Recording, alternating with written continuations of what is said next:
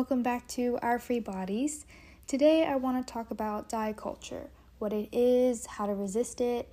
I think it's such an important discussion to have because it's so fundamental to the topics that I want to discuss in the future.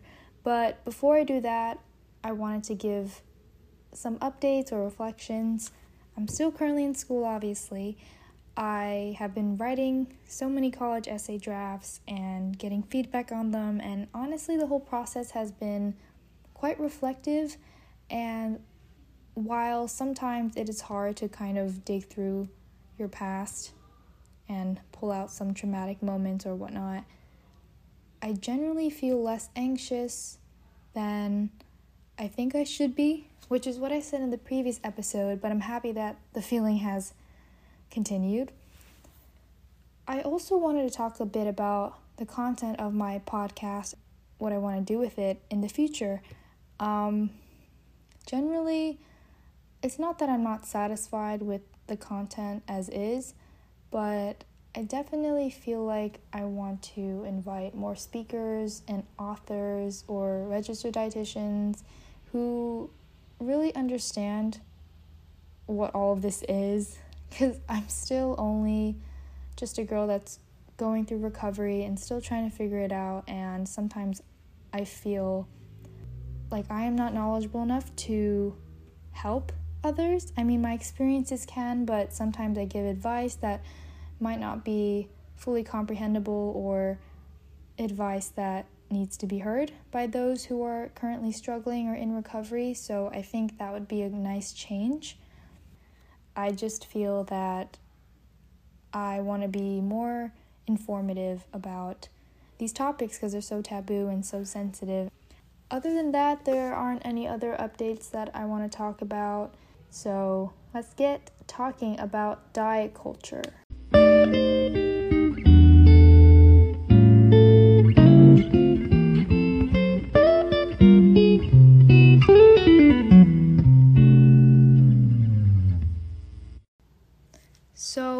Is diet culture?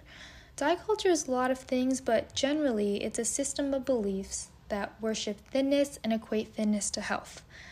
This means that you can spend your entire life thinking you're broken or you're a failure just because you don't look like the impossibly thin ideal or quote unquote the mold.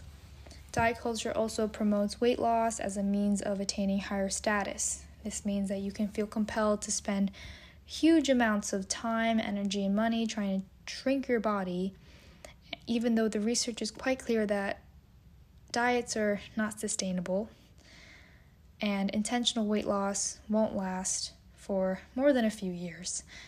Diet culture also demonizes certain ways of eating while elevating others, and this forces us to be so hyper vigilant about our eating Examples being counting calories or creating meal plans. You're ashamed of making certain food choices. You're distracted from your pleasure, um, satisfaction you get from eating, or your purpose and power. Finally, diet culture also oppresses people who don't match up with its supposed picture of health. And this seriously disproportionately harms women, trans folks, people in larger bodies, people of color, people with disabilities and thus damaging their mental and physical health. So basically, diet culture is really judgmental and is the concept that health means thinness, thinness means good, and it leads people to judge themselves and judge their worth based on this so called health. Diet culture has intentionally conditioned us from very early on, and it seriously weighs on weight prejudice and other serious biases. I recently saw this crazy statistic, but it's not as surprising when you think about it. It stated that over 50% of 13 year olds in America hate the way that they look, and that's such a huge number, but dieting is so normal and considered such a necessary part of life that the statistic isn't really surprising.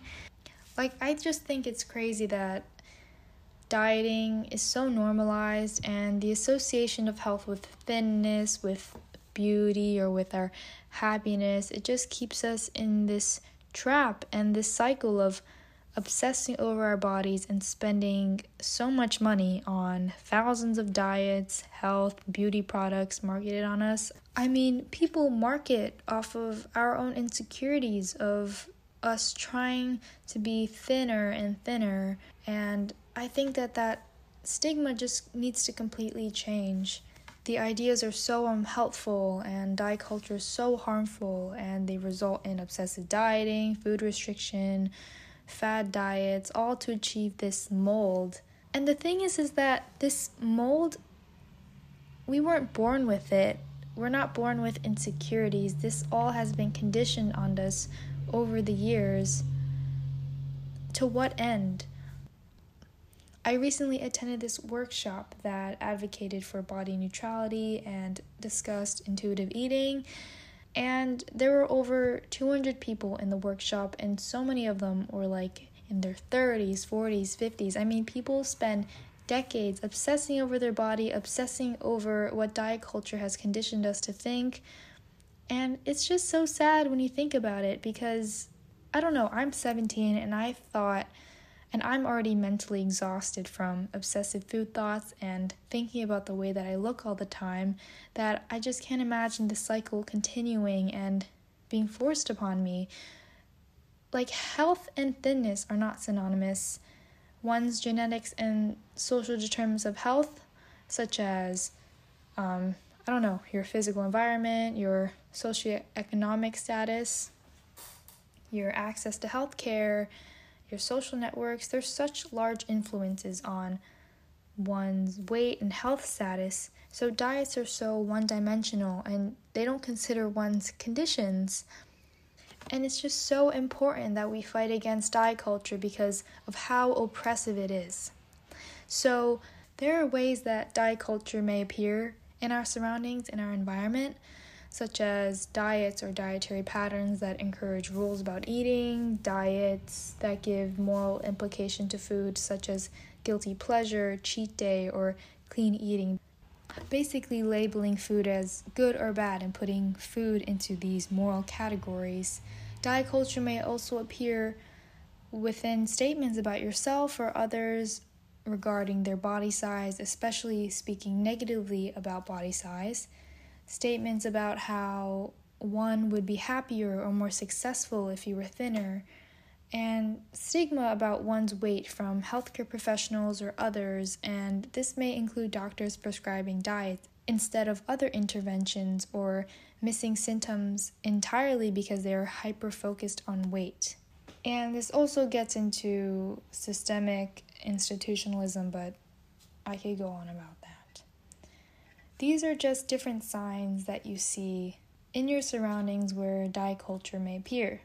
So, there's also ways you need to resist diet culture in your life. For instance, take a break from social media. Unfollow those who promote diet culture on social media and follow more body positive activists or body neutral activists. Maybe follow registered dietitians who promote a intuitive eating approach.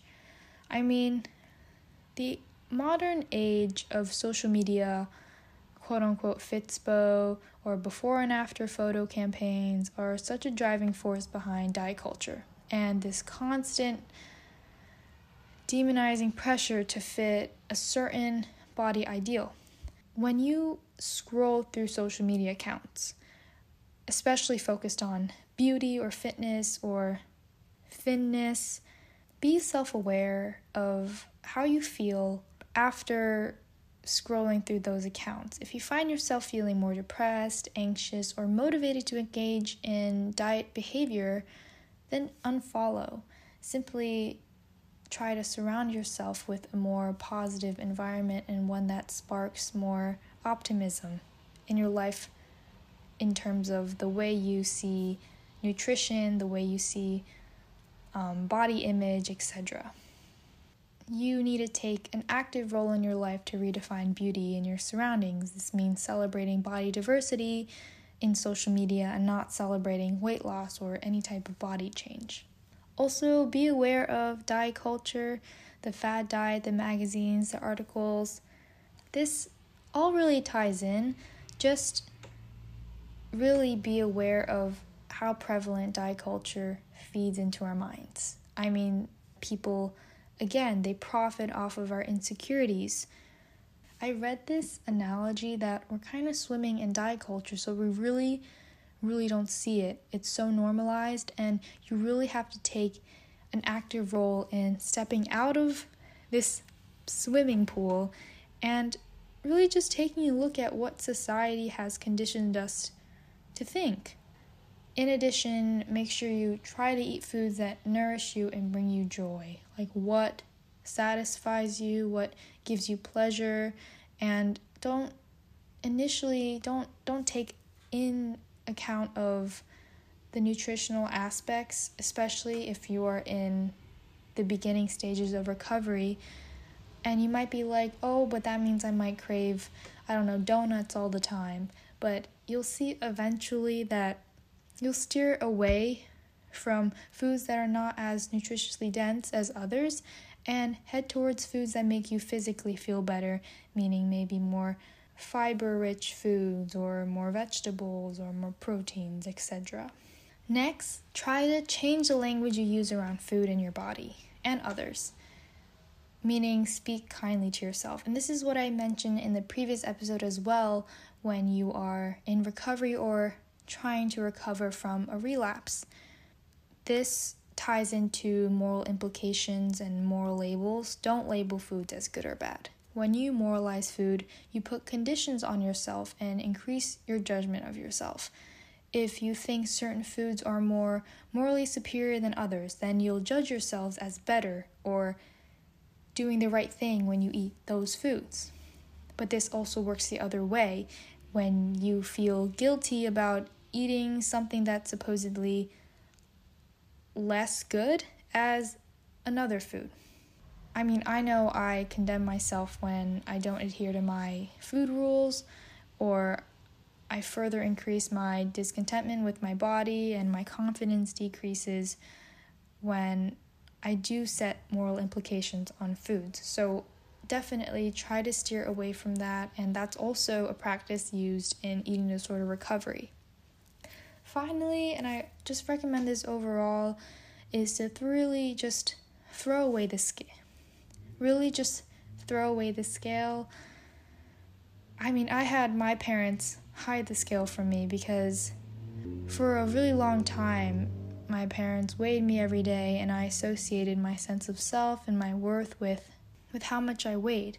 And that was so destructive for my mindset and it only enabled and prompted me to feed more into diet culture.